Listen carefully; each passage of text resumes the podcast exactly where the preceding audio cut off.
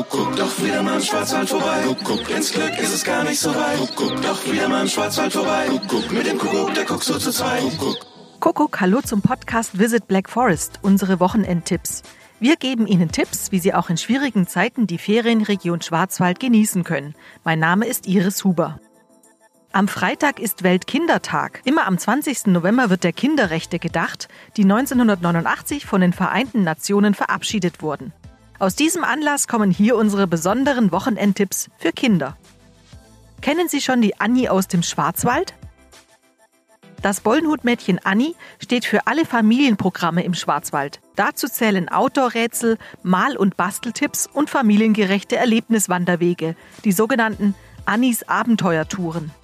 Diese Wanderwege finden Sie an unterschiedlichen Orten in der gesamten Ferienregion Schwarzwald. Geben Sie einfach auf unserer Website in der Suchmaske Annis Abenteuertouren ein. Für kalte und trübe Tage empfehlen wir für Kinder das Wimmelbuch und das Mal- und Rätselheft Schwarzwald Anni. Beide Bücher stammen aus der Feder der Offenburger Künstlerin Katja Schneider.